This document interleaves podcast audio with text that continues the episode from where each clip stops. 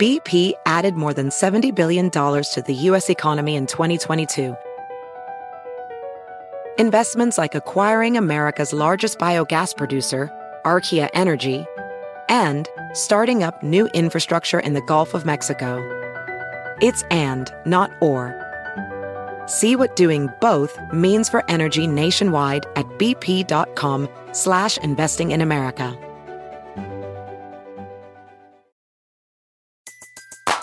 Everybody in your crew identifies as either Big Mac Burger, McNuggets, or McCrispy Sandwich. But you're the filet fish Sandwich all day. That crispy fish, that savory tartar sauce, that melty cheese, that pillowy bun. Yeah, you get it every time. And if you love the filet of fish, right now you can catch two of the classics you love for just $6. Limited time only. Price and participation may vary. Cannot be combined with any other offer. Single item at regular price. Ba da ba ba ba. It's Monday, December 18th, 2017, and you're listening to Inquiring Minds. I'm Indre Viskontas. And I'm Kishore Hari. Each week, we bring you a new, in depth exploration of the space where science, politics, and society collide. We endeavor to find out what's true, what's left to discover, and why it all matters. You can find us online at inquiring.show or on Twitter at Inquiring Show and Facebook. And you can subscribe to the show on iTunes or any other podcasting app. You can also support us at patreon.com slash inquiringminds.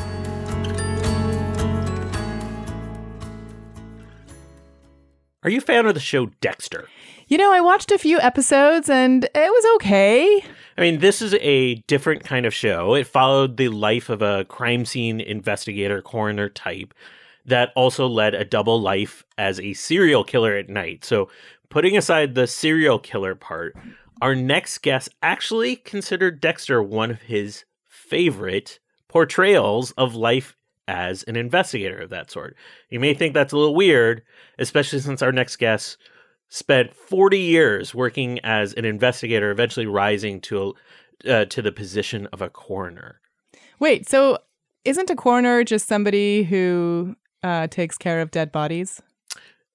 Like, how do you? What do you mean rose to the position of coroner? This is where it gets interesting. We delve into this question a lot. A coroner is an interesting position that varies a lot city to city. I thought there was, if you're a coroner for a town, that meant you had all of this really specific training. And it turns out not to be that case. A coroner has to be a medical examiner of some kind, they have to have police uh, training of some kind. They have to know how to navigate a bureaucracy. They oftentimes have to notify the next of kin. So they have to have training in how to deal with victims. There is a ratio of two to one suicides over murders in this country. So they also have to have a lot of training in dealing with suicides as well. All of these go get mashed up into one person. And in many cases, the coroner is an elected position, Huh. not one that is chosen by law enforcement itself. So a medical examiner is not just a pathologist, and a coroner is not just a medical examiner. Exactly. I'm learning already. Yeah, and depending on the size of the community you're in, all of those different roles that maybe a big city like New York City has as separate roles gets matched into one person. Well, I might not have loved Dexter, but I certainly am a huge fan of Law and Order. well, our guest wasn't always a fan of every Hollywood portrayal, but this week we have on Ken Holmes. He spent 40 years working in this area in Marin County, eventually rising to be coroner for Marin County. His life's work is detailed in a new book, The Education of a Coroner, which is co written with author John Bateson. We spent time talking about the training and the expectations of being a coroner. Spoiler, it's really inconsistent. Uh, but we also revisited a few cases that linger with him after all of these years and talking about uh, the, the different types of cases that come across your plate and looking at the future of how these roles need to evolve as technology improves as well. Hmm, I see a pitch for a new cold case show. it's definitely a different look into the world that you might see on TV. And a warning for our listeners we do talk about a few murders and suicides from the past. So if that's not your cup of tea, you are forewarned. With that, let's take a short break and be back with my interview with Ken Holmes.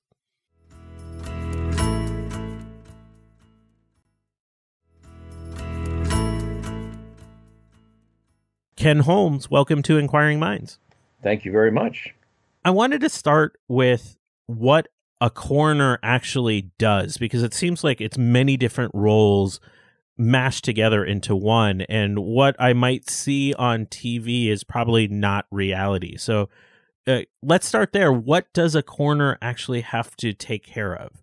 Well if you go just to the constitution for the state of california the coroner's responsibility is to establish cause of death and manner of death. And manner of death is accident, natural, suicide, homicide, or could not be determined. Those are the only five choices we get. If you read further down the page, the coroner's responsibility is to establish the identity of any unknown person who's found deceased in that jurisdiction. And once the identity is established, then to locate and notify next of kin.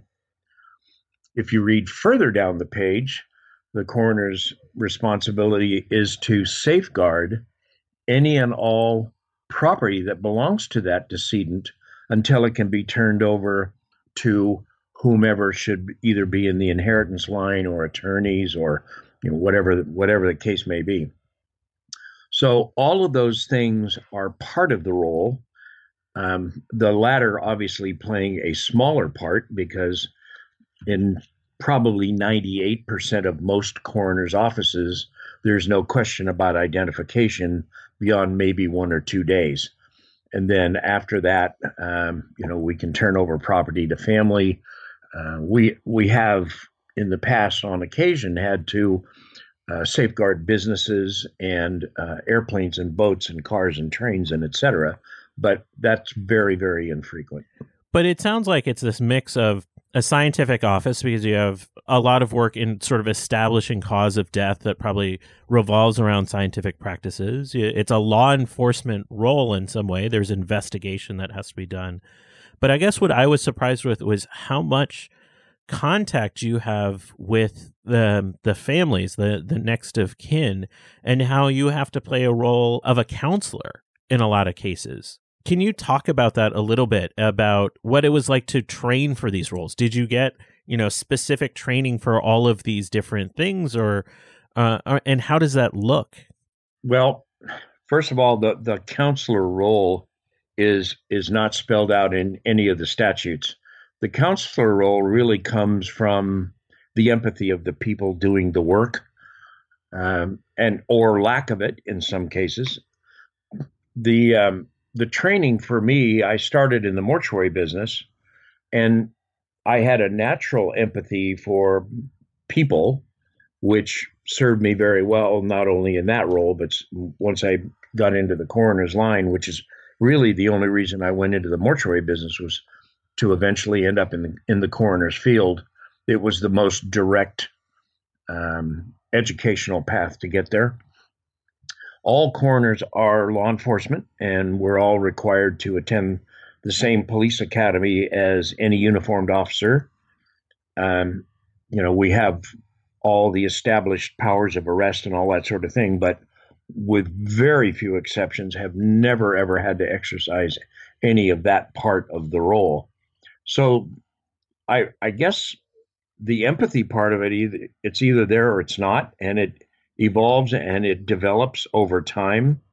When I first started, it was tough on me, but as I got more experience, then it was easier for me to um, almost predict what I was going to be dealing with and therefore be a little bit more emotionally ready to manage it myself so that I could help the families manage the things that they were facing for the first time. And one more twist on this that I didn't even sort of think about is that in a lot of cases, coroners are elected positions. Yes. Throughout the United States, there are two ways for someone to become the the um, head person, the sitting coroner, if you will. And in California, it, that's either elected or appointed by the Board of Supervisors. And in those three instances in this state, that is a medical examiner position. They do exactly the same thing, except the, the medical examiner is not autonomous. the medical examiner serves at the pleasure of and is thereby subject to more than a little pressure politically as well as otherwise from around the the uh, county or the state or whatever happens to be. But throughout the United States, there's an awful lot of small states now that have a medical examiner at the state level rather than from county to county, simply because logistically it's a lot easier to manage. So it sounds like there is it, it, there isn't a consistent policy across this country that certain states do it in certain ways, and a lot of times this is driven by practicality. And, and I assume when you say practicality, that means there there's money and staffing involved as well. Is that a problem for the field that there isn't consistency? It's very much a problem. There's uh, uh, no consistency even within the state of California as far as the investigative forms, the report forms uh, the only consistent thing in coroner's office is a state issued death certificate, but everything that the coroner generates leading up to that is uh, the purview of that particular department, and they're all dissimilar. Um, you can glean the same amount of information, but you can't let, glance at the county next to mine and pick out the same information on the same part of the same page. It's terrible. And throughout the United States, it's only magnified times 50. I wanted to dive into uh, some of the cases that uh, that you worked on throughout uh, decades, a long career in in Marin. But first, before I dive into some of the specifics, let's talk about the the ratio of suicides to homicides because I think that was another thing that surprised me from the book was how many cases you deal with that are suicides. Well, first of all, let me preface that whole conversation with saying that Marin County is a very small population. And so our statistics are not the same as really large jurisdictions, say Los Angeles, Orange County, San Diego, San Francisco, or Alameda County, be- simply because then you know the death rate is going to be smaller all the way across the board. In some of the larger metropolitan areas, there's a higher instance of suicide because there are more people living in the same area, and you know you you see certainly the uh, the divergence of economic backgrounds and that sort of thing. Um, but in Marin County, in any given month, over my entire career, we would have three to four suicides a month as an average, probably three. For homicides, we would have five or six a year. Which I, I understand what you're saying. The ratio doesn't necessarily hold for different counties, but I think that puts things in a little bit of perspective. Is there is a significant number of of suicides, and I think there's um there's numbers that indicate there's about 40 suicides nationally and only about 15,000 homicides, um, or somewhere close to that region. So uh, many of what you're dealing with are suicides. By far more than homicides, yes. Now there there are a couple of little things, quirky things about Marin County that hardly anybody ever thinks about, but it certainly was very obvious for us. San Quentin Prison is located in Marin County. So they have a large population of people who are very unhappy. And so the suicide rate inside of any prison can skew the statistics for the population of that particular area. We also, in Marin County, had the Golden Gate Bridge, which is notorious as the number one spot for suicides and attempted suicides in the United States, if not the Western Hemisphere. And so the suicide rate on the books in Marin County is exceptionally high because of those two outside factors. And if you took away the bridge and the prison, then we would fall right into the national pattern. Got it. Let's dive into some of um, the the cases and some of the lessons you you glean from them, which is really the the thesis of this book. Um, in 1978, there was a a death uh, from a woman named Carol Filippelli, which was I think initially ruled a drug overdose, but your investigation le- leaves some open questions. Well, it was ruled an accident in the beginning because there were drugs found at the residence, and she was a young woman and didn't seem to have any medical history. Um, it did not appear at the scene as though she had intended to take her life. And there are little things that a coroner or, or police will see that that bring up the idea that someone has done something intentionally or not. And in this particular case, there was nothing to make us think that she had any intention of dying at the time that she did. Unfortunately, back then, and that's a long time ago, we learn a lot of lessons as we go along. Her family was not in California, and they asked that we have her cremated and have the ashes sent to them. So we did that after the autopsy was over, and we had sent off um, blood specimens to a lab to to analyze the blood and find out what she had in her system. So we went ahead with the cremation, and then some weeks later, when the lab test came back, the young lady didn't have any medications in her system.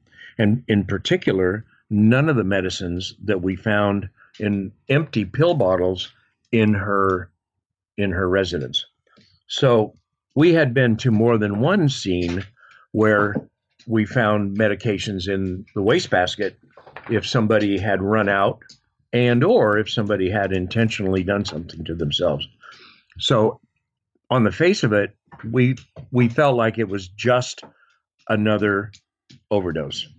And what we learned is we were fools to allow that cremation until afterwards, until after we got the, the drug results back, because we would have gone on and done a, a, a whole deeper series. And there are there's about four levels of toxicology that we do. The first one being the standard, and I hate that word, but it, it looks for the common drugs that are prescribed as well as are sold on the street. As you said, this this case was a long time ago. Has technology dramatically changed how those toxicology screens are done, both in terms of how quickly they're done and and what sophistication they offer you? There is somewhat more sophistication. Um, the time frame has more to do with the backlog in the particular lab that any coroner is using. And at the time, we were using a lab that we had results in two to three weeks. Typically, now in California, it's six weeks or more. There are a few small labs that are operated in, independently of of any uh, political jurisdiction, and they're more expensive, but they're faster.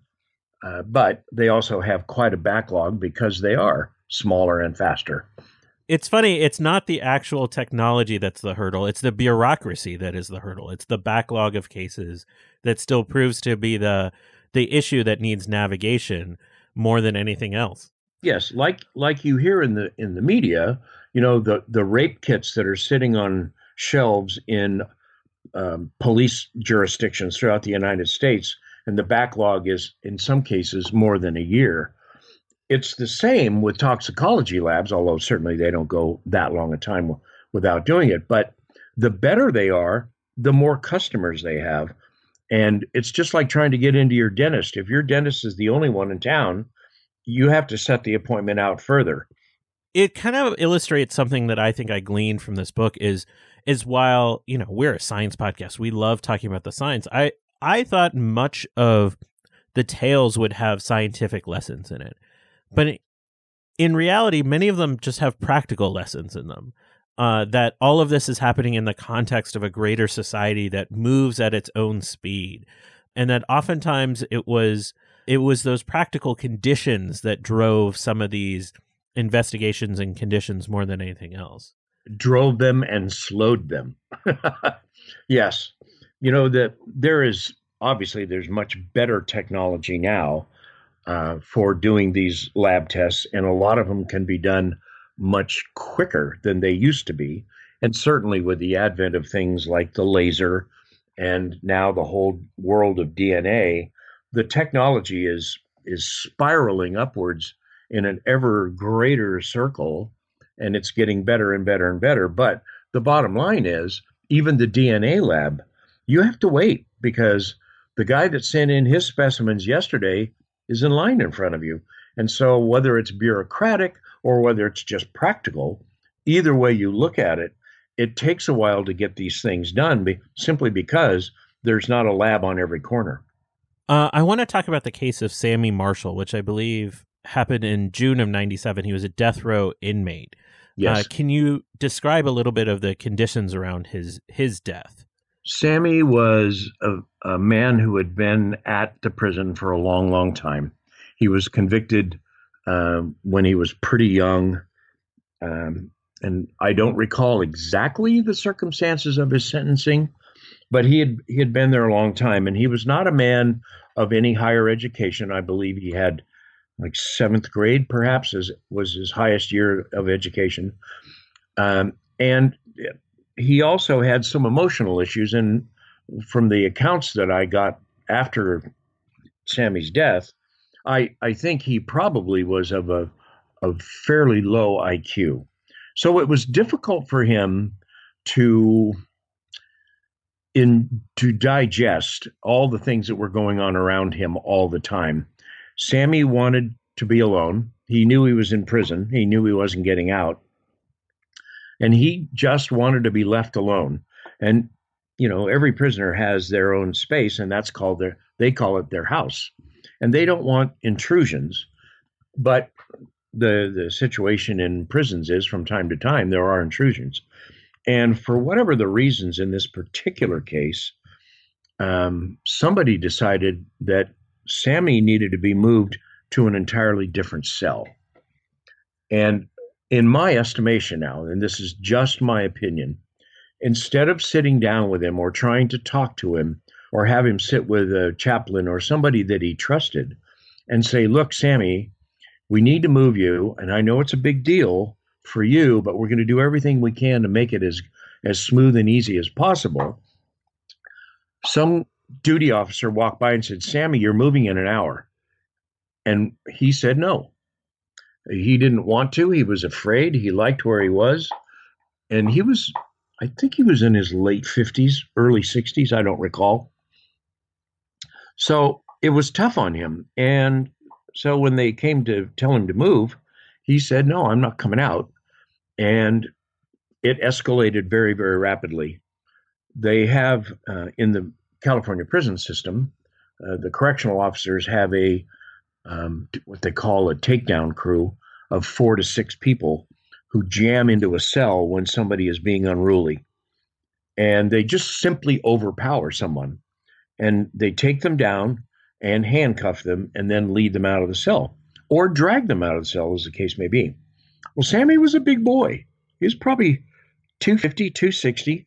He had quite a paunch, and he did not have real good health, and he had had some heart issues over time.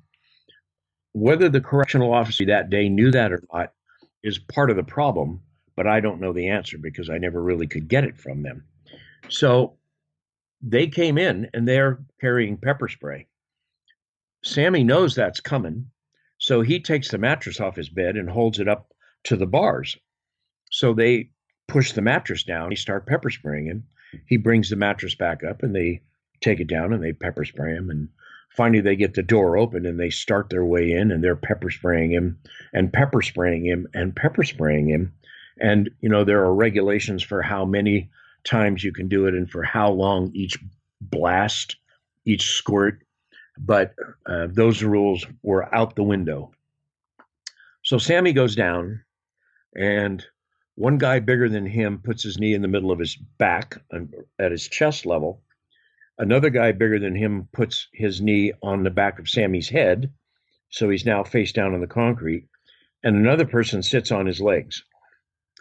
And at that point, there's six correctional officers in the cell, and there's one correctional officer outside with a video camera who is recording the entire incident.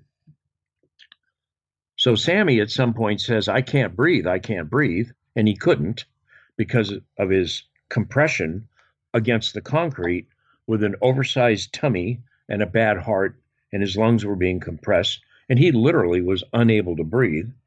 And so when he stopped fighting, they picked him up and started to take him out. And then they noticed, oh, the reason he stopped fighting is because he stopped breathing. Wow, that that's this is tough to hear, but it's it's the re- I think it's the reality of of what happens in prison. Well, it, it doesn't happen as often now as it used to, but it still does. There's a couple of things that have changed around this certain uh, procedure of putting people on their stomachs and what they call hog tying with hands and feet behind them so that they're raised up and all the pressure is on their diaphragm. Um, some of that, some of the changes grew out of this case because when I went back to the prison and said, I want to see the video, the video officer had been transferred to another prison, someplace unknown to me, and the video didn't work that day. Oh, interesting. Like there, it didn't record yeah. properly. Was the uh, message yeah, given or, to you, or some, or something? Yeah. And so then I I held an inquest and I called in a coroner's inquest, which is a legal court proceeding. And I called in each of those correctional officers for an interview ahead of time, just so that they would know what to expect, because it's kind of like a court case, but it's a little different because the um, the coroner sits as the judge and the jury in making the decisions that come out of a, an inquest. And to the man, every single one of them came in with their with their union attorney. And so I knew I wasn't going to get to the bottom of it. In the end, the coroner's jury, the the uh, uh, inquest jury, found that he died at the hands of another, other than by accident. But that doesn't change anything because he was a pauper he had already been cremated and his ashes were sent back to his family, I believe, in the very deep south, either Mississippi, Alabama, someplace like that. And, you know, the correctional officers, I'm, I'm sure at least some of them are probably still employed. I would hope that they are not quite as quick to use the same techniques to try and subdue someone when it's six to one in a cell that's only six feet wide and 12 feet deep uh, with a bunk in it. I mean, there is so little space inside of a of a jail or a prison cell, and and to go six on one and have that outcome is ludicrous. But it still does happen, not just in California. It it happens across the world, I'm sure. So it's been 20 years since that incident, and the last few years have brought more visual evidence of of similar circumstances of of deaths under mysterious circumstances and uh and in a lot of times there's a significant erosion of trust between law enforcement officials and um, victims' families and the general public. What sort of lessons do you glean from this? Because it, it, it feels like you were in a system that applied a little bit of pressure, um, and your independence in some ways came into question. Well, my independence didn't come into question. My my intentions were called into question by the correctional officers uh, union. Why was I doing that to them? You know, I mean, he was a prisoner and he was arguing with them. Well, that doesn't mean that he's wrong. Um, I challenged them, and ultimately nothing came of it. So they could go right ahead and do it again the next day. But I, I honestly believe I don't think another one has happened at San Quentin in that same circumstance. You know, I think law enforcement has a lot of lessons still to be learned, but they're also learning every day. And just in my work at San Quentin after that and after the inquest, talking with some of the counselors out there, talking to them about who should have gone to that cell first if you if you have an inmate who you know is is um, very afraid of everybody and wants no contact, just leave me alone, let me eat. He was fed in his cell for the most part. You know, maybe a, a whole different approach would have had a, a, a whole different at, outcome. So there, there are changes, and it, it's slow, but you, you know you're seeing across the country, and I'm seeing it too. Uh, there's an awful lot of times when the people with the badges are way out of line, and I don't know whether it's the glory of authority or, well, I think one of the things is when you challenge a male, his competitive ego stands up, and a guy says, "I'm the police. That's why."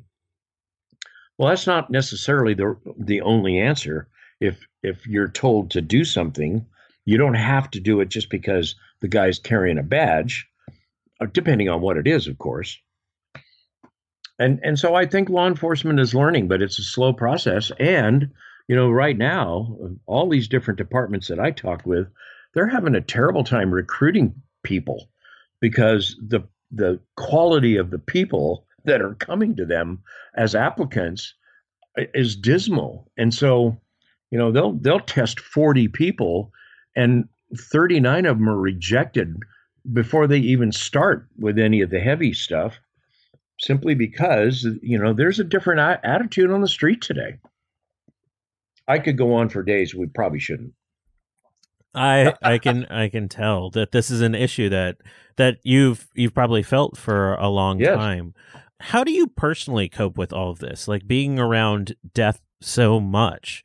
Um, it, there was probably, you know, you probably saw hundreds, if not thousands, of, of dead bodies over your Thousand. career and had many difficult conversations. How did you personally manage to cope with all of this? Well, it was a, a learning process for me too. In the beginning, it was not nearly as easy, um, but towards the end, it became even more difficult, particularly because I was in one area for a long time and I got to know more and more people. And so, quite often, well, not quite often, but on some occasions, when I was dealing with a family, it was someone I knew. And, and the person who had died was either a brother, sister, a child, or a mom or dad. And so, you know, in, in the more advanced years, it was just as tough on me as as the first day I started. You know, I, I have a very healthy, I believe, a very healthy understanding of this thing called death and life and how they interact. And my granddad used to tell me, "Ain't nobody getting out of here alive." Um, so I'm I'm not afraid to die, and so I I don't think that I had near the trepidation that a lot of people did. The emotional part of it was sincerely was going to talk to families when they didn't know we were coming to their door. That's the toughest job that any coroner, any medical examiner, any police officer, any fireman, any ER physician, um, that's the toughest thing they face is going to somebody unannounced and having to tell them that their life is going to change forever, even though you don't go into those words it's it really is tough and i don't think i ever got over it. I just had to do it so i did. I do spend a lot of time enjoying my life and enjoying my family's life and making sure that they all know that i care about them tell me about the future of this field is it evolving in a in a different direction i mean you spent 40 years working uh, essentially in this area uh, do you see big changes on the horizon or is it largely going to be the status quo? I see the the biggest changes coming in in the technology and certainly in the um, um, scientific side of it because there are new things happening all the time. Um, and I said 15 years ago that by 2025 there probably won't be very many autopsies being conducted because we can do it all with MRIs, CTs, and that sort of thing, the technology is getting so, so finite that there may not be a reason to actually go into the inside of a person unless there's something that has to be recovered. Somebody swallowed something and it caught in their throat, or a bullet, let's say, uh, or the tip of a knife, or something like that. That may be the only reason so the technology, I think, is it's it's evolving so fast. It's it's just wonderful. I love it. I would hope that over time, the national level of coroners and medical examiners can finally pull it together because there has been a lot of effort being done, although it certainly gets sidelined a lot. Uh, a national effort to standardize the the type of investigation and certainly the the product, the reportings, um, the different levels of of things that need to be done, and that they're done in the same order. Um, you know, you do a, a toxicology test, and the first thing is just for regular quote unquote prescription drugs. And if there are none found, quite often we would go back and ask for heavy metals, which is arsenic and old lace and mercury and yada, yada, yada. And if that doesn't work, then we go to in, even deeper into things like lead and mercury, but only if we need to. But there are other jurisdictions that wouldn't even think of doing that. And there are some that test for it all the time, which is incredibly expensive if you have somebody that was riding their bicycle and a, a tree fell on them. There's no no reason to do a, a three hundred or five hundred dollar uh, toxicological study unless you go just at the first level because you're looking for the medicines that they should have had in them or they or they took on their own. You know what I mean? So I I see. I hope.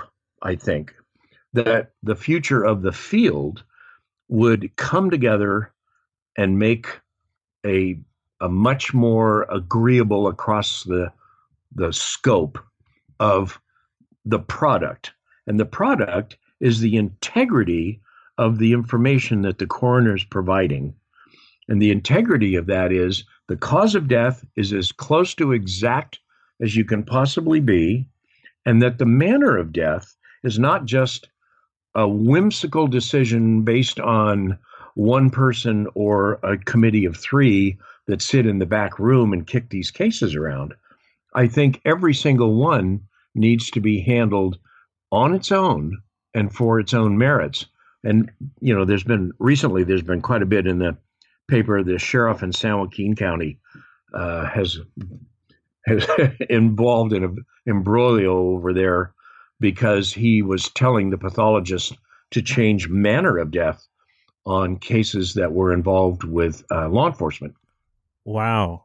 Oh, yeah. calling the in- independence of the of the findings into question. Then, right? Absolutely.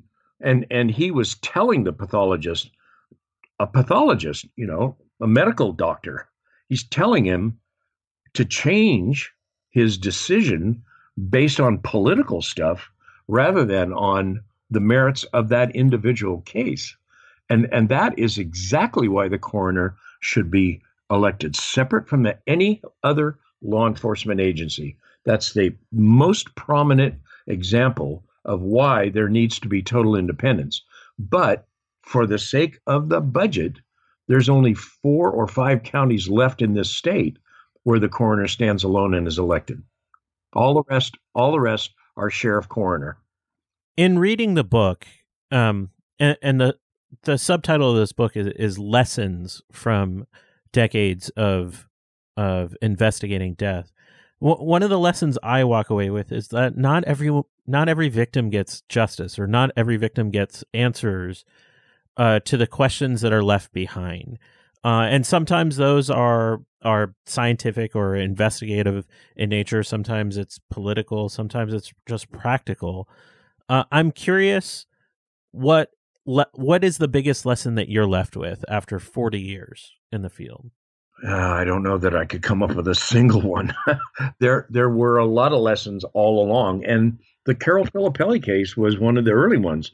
You know, don't make any assumptions based on what's normal or what you expected because you saw it once before or twice before.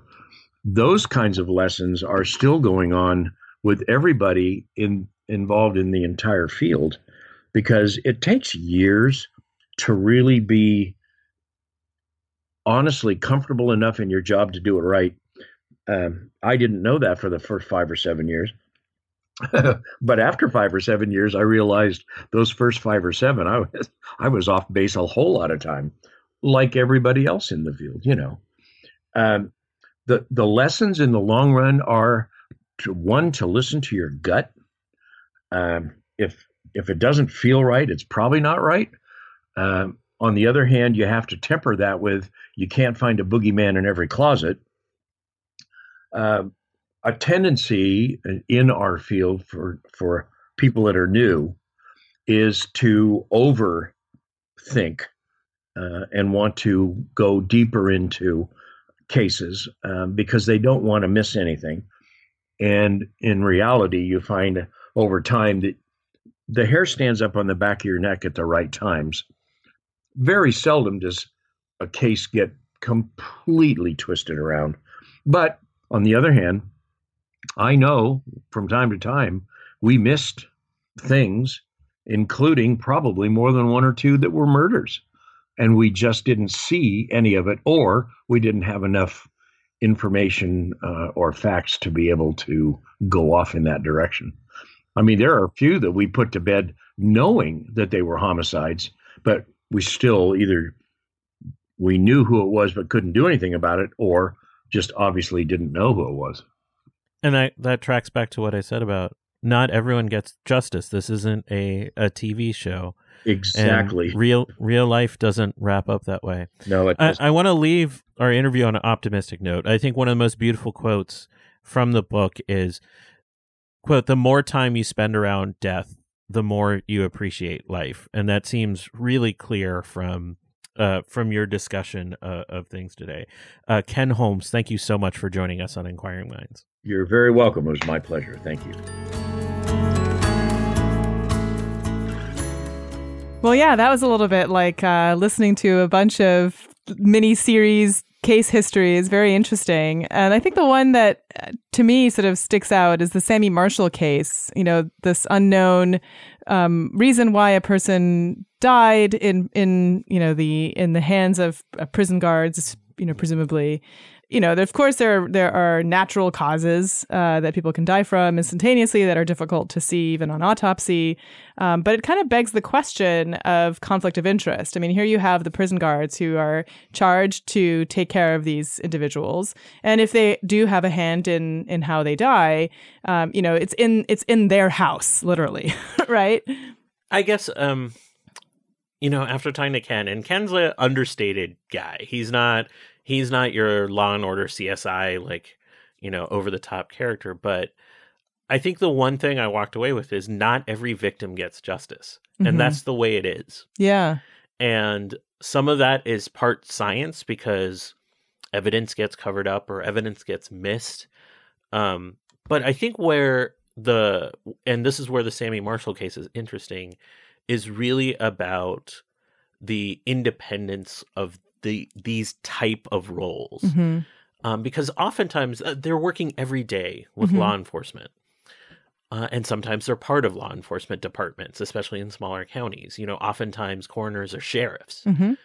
um, so how much like independent oversight do they have when you get into areas like this that are conflicts of interest how much are practical you know if you live in a county of i don't know you know tens of thousands of people it isn't like there's money for these different roles and operations. And while I know the data says that these situations are, are fleeting, they erode the public trust in a huge way. Yeah, and I think for you know, obviously death and taxes are two things that are certain. So, and and you know, I had a great conversation with Atul Gawande on City Arts and Lectures uh, earlier this year, where you know he made the point that um, death is really the end of the story, and we as human beings are so interested in stories. And if we don't explain the end, if we can't understand the death, some way that just leaves something very unsatisfying about the entire person's life. And there's no ending there. You don't understand the ending.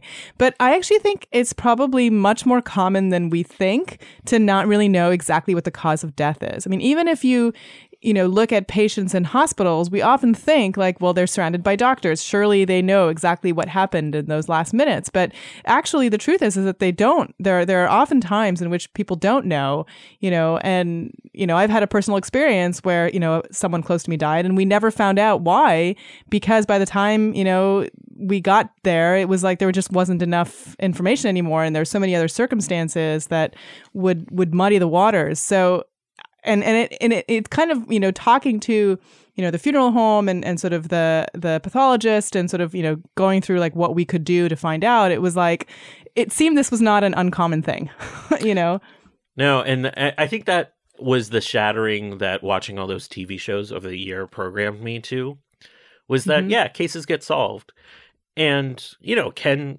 kind of alludes to that he's you know a majority of cases are actually suicides mm-hmm. so they get solved in a certain kind of sense but uh, there are going to be a lot of a lot more questions than answers, e- even when we know the cause of death, because there's still circumstances and motivation, like things that you'll never be able to answer. Um, I am left with a couple things though after this conversation is you know Ken argued for an independent coroner's office and I believe that more than ever. It seems like especially where it's practical, you know, counties of sufficient size, there needs to be an independent coroner's office that is a firewall, and there's a firewall between that and law enforcement officials, because that seems essential for public trust when it comes to uh, certain cases. And I would think some of that is behind us with certain kind of science and technology, but it's like very clear in a practical terms from what Ken said, it's not.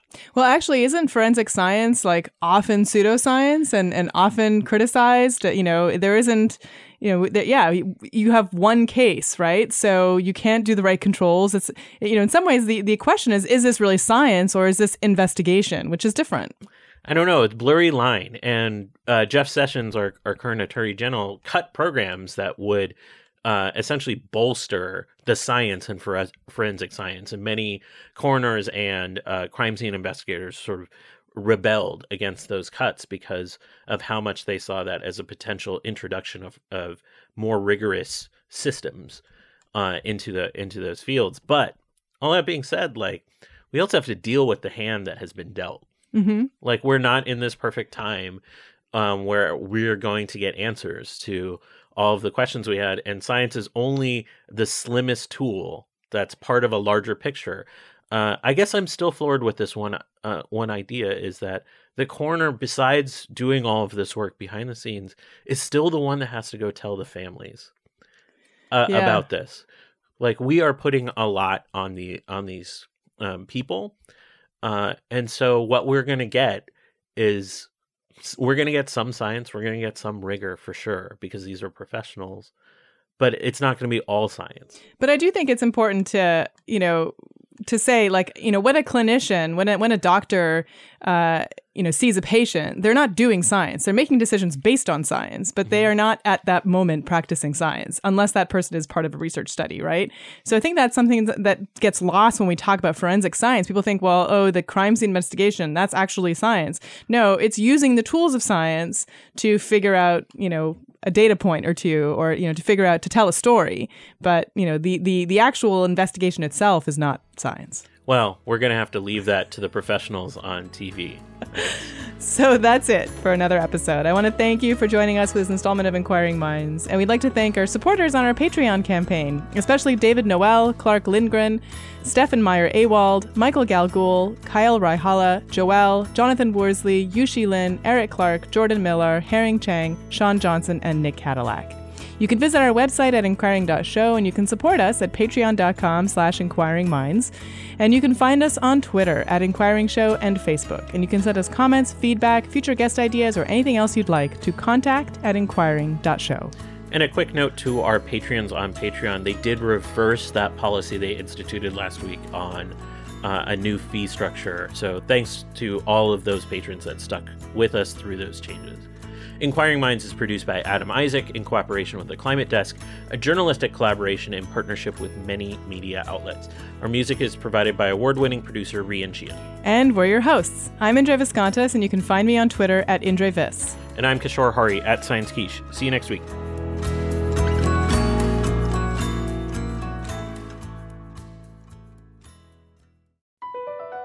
Across America, BP supports more than 275,000 jobs to keep energy flowing.